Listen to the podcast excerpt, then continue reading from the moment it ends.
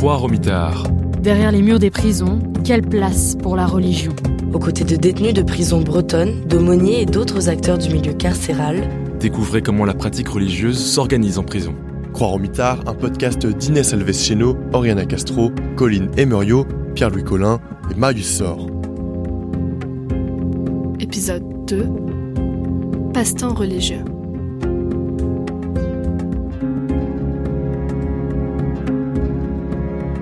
En maison d'arrêt, tout est bon pour sortir de sa cellule. Fumer une cigarette, demander une autorisation pour aller à la salle de sport ou plus inattendu, se rendre à une cérémonie religieuse. Didier est un visiteur de prison. Ce sera notre guide pour cet épisode. Il nous emmène à la rencontre de ces détenus prêts à multiplier les cultes pour sortir de l'isolement.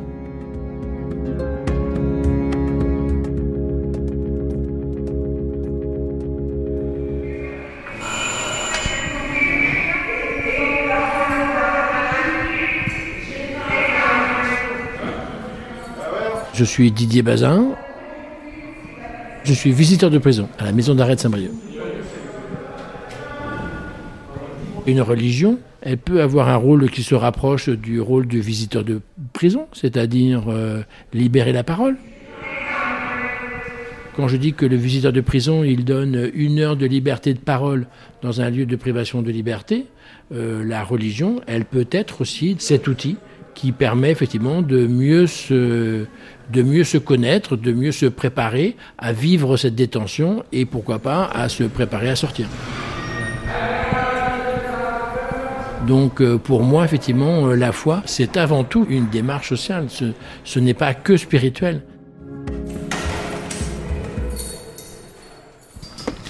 Vous ne pas vous promener partout. Ah. Non, il y a des choses à pas voir quand même. Bonjour monsieur. Bonjour. C'est ça, je suis pas tout seul aujourd'hui. On est au courant. Vous êtes au courant? Tout à fait. Super. Vous avez les pièces d'identité Oui, bien sûr. Donc là, on a les trois parloirs. On a les trois espaces donc euh, de parloir avocat. Et puis euh, l'idée, c'est qu'on va rentrer dans un des parloirs. Alors généralement, j'aime bien laisser la personne incarcérée ouvrir la porte. C'est-à-dire que dans l'incarcération, on l'a vu tout à l'heure, dans la détention, à aucun moment, les personnes, effectivement, en appuieront sur la poignée de porte. C'est les surveillants, effectivement, qui ouvriront toutes les portes. Et de ce fait, évidemment, je donne la possibilité aux personnes incarcérées de mettre la main sur une poignée de porte. Parce qu'un jour, il y en a un qui m'a dit, si tu savais le bonheur que c'est de mettre la main sur une poignée de porte. Eh Macho Au café, hein, bien sûr. Ah ouais Alors, on arrive dans une pièce de 1 mètre sur 2, Didier rencontre un premier condamné. 3 mètres de haut, Nous ne savons ni son nom, ni ce qu'il a fait pour arriver ici. tout blanc, Nous avons seulement un visage d'une quarantaine d'années. mais euh, pas forcément très convivial quand même. Quoi. Comme d'autres détenus, Euh, cet homme qui semble usé pratique plusieurs religions en prison. Sa voix sera doublée pour des raisons de compréhension. Non, je suis musulman, mais je respecte toutes les religions.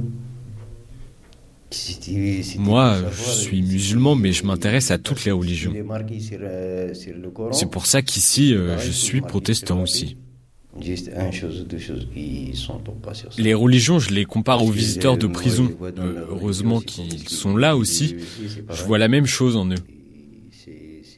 J'ai déjà fait de la prison, donc quand je suis arrivé, je savais que je pouvais demander un visiteur. Moi, je vais voir euh, Didier pour parler de, de choses différentes, plus intimes. Ça, ça regarde personne ici. ne Mais en soi, on apprend euh, avec eux la même chose que, que la religion. Il faut pas faire de mal aux gens. Il faut pas voler. Heureusement que les visiteurs sont là. Il y en a qui regrettent, pas devant la justice, mais euh, qui regrettent devant le culte. C'est pour ça qu'ici, il y a beaucoup de gens qui vont au culte. Les aumôniers, heureusement qu'ils sont là. Il y en a plein qui sont en tort. Grâce aux gens comme ça, ils ont repris leur vie. C'est pour ça, il y en a qui préfèrent parler à eux qu'aux psychologues. Ils étaient en tort et à cause- Si quelqu'un va pas bien dans sa tête, qu'il est normal, il va pas demander des médicaments ou une psychiatre. Il va voir les aumôniers ou les visiteurs de prison.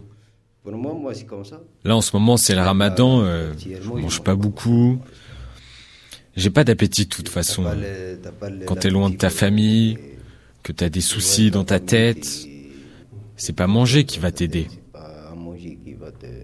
C'est pour ça que je vais prier Dieu.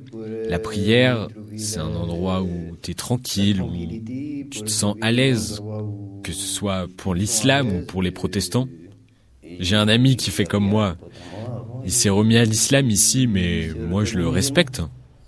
Tu dois chercher, ben oui, tu dois chercher. Pourquoi tu es là sur le, monde là? Pourquoi tu es né Pourquoi tu, tu vis? Pourquoi tu es mort? Tu vas aller où quand tu es mort?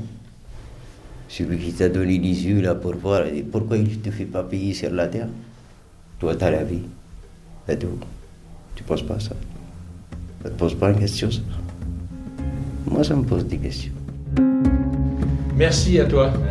Merci à toi. Bon, je reviendrai samedi plus longtemps. D'accord? Oui. Allez, bon courage. En France, la surpopulation en maison d'arrêt atteint en moyenne 140% en avril 2023.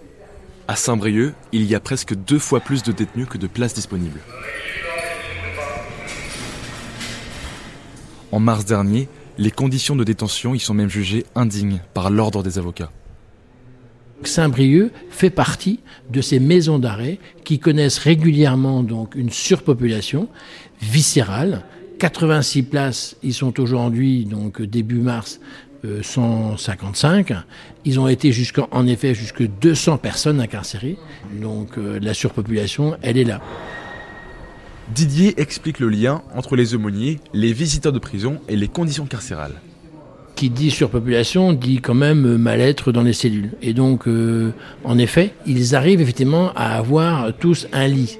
Un lit dans des cellules soit de 9 mètres carrés, soit de 12 mètres carrés. 9 mètres carrés, il y a trois emplacements prévus. 12 mètres carrés, ils peuvent être jusqu'à 4. Euh, je pense que pour certaines personnes, l'idée est de pouvoir sortir de cette cellule. Et donc à ce moment-là, que ce soit le culte ou que ce soit effectivement euh, le visiteur de prison, pratiquer une religion, c'est aussi effectivement une opportunité de quitter sa cellule et d'aller effectivement en toute sécurité sur un lieu, à un temps donné, une heure, une heure et demie, et donc de partager un autre moment un peu plus intime que ça ne peut se faire dans la cellule.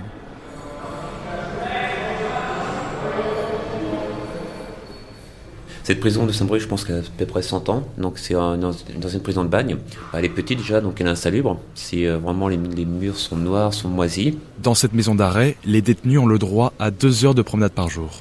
Elle représente pratiquement les seules sorties pour ceux qui n'ont pas de travail. Pourtant, certains décident de ne pas en profiter, pas vraiment par choix, mais plus par peur des autres détenus. C'est le cas de ce condamné. Oui, ah oui, oui, il y en a un petit peu, oui, oui, qui n'osent pas sortir, qui sont une psychologie assez élevée. Donc je trouve ça un peu nul. Pour ça, je ne sors pas. Donc, euh, ils n'ont aucune, euh, aucune discussion. il y a beaucoup de bagarres. Ça tourne beaucoup de bagarres. Donc, je trouve ça lamentable. Comme la semaine dernière, il y a un petit jeune pour l'histoire de drogue, de vente de shit, ou des choses comme ça, qui s'est fait taper pendant à mort euh, dans, la, dans, la, douche. voilà. voilà. parce pas, bah, les zones n'ont pas respecté. J'ai frappé à la porte pour essayer d'appeler un surveillant, mais bon, voilà. Hélas. Le matin, je fais le ménage, à 10 heures, il y en a qui sont en promenade, moi je ne sors pas parce que, comme je me répète, donc euh, c'est un autre monde. Donc après, donc, bah, je reste devant la télé, je fais me croiser, bah, je lis, je fais ce que je peux. Donc c'est pas facile. Donc euh. Moi je suis athée, donc euh, j'aime bien parler. Donc il y a un témoin de Jéhovah qui est venu hier, parce que je suis dans Bâle. Donc il est dans Bâle d'origine. C'est Monsieur Jiker qui est super gentil. Et donc il fait partie des témoins de Jéhovah, mais bon, il m'a parlé. Donc j'ai dit que je n'étais pas intéressé. Donc, on a dialogué sur d'autres choses. Et c'est franchement, je vais revoir la semaine prochaine. Donc euh, ça me fait sortir un peu de ma cellule, de parler, d'échanger. Donc euh, comme le monsieur, ça fait un peu. Ça nous, on voit d'autres têtes, on voit d'autres choses. Donc voilà. Voilà, bah merci. Bah, je vous remercie beaucoup. Je reviendrai euh, tout seul samedi si encore en difficulté. Oui. Et puis. Euh...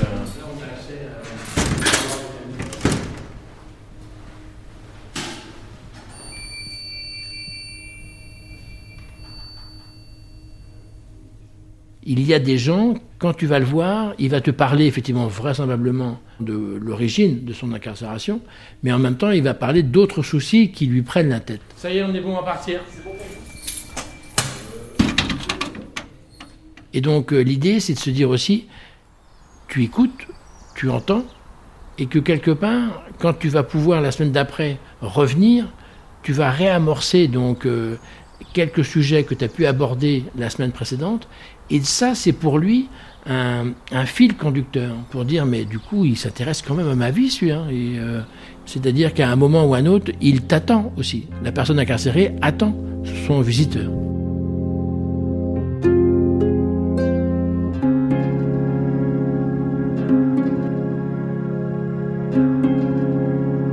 Prochain épisode, nous nous intéresserons à l'aumônier musulman.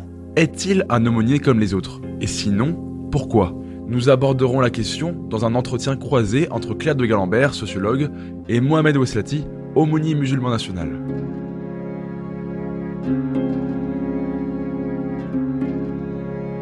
Croire au mitard, un podcast des étudiants en journalisme de l'IUT de Lannion.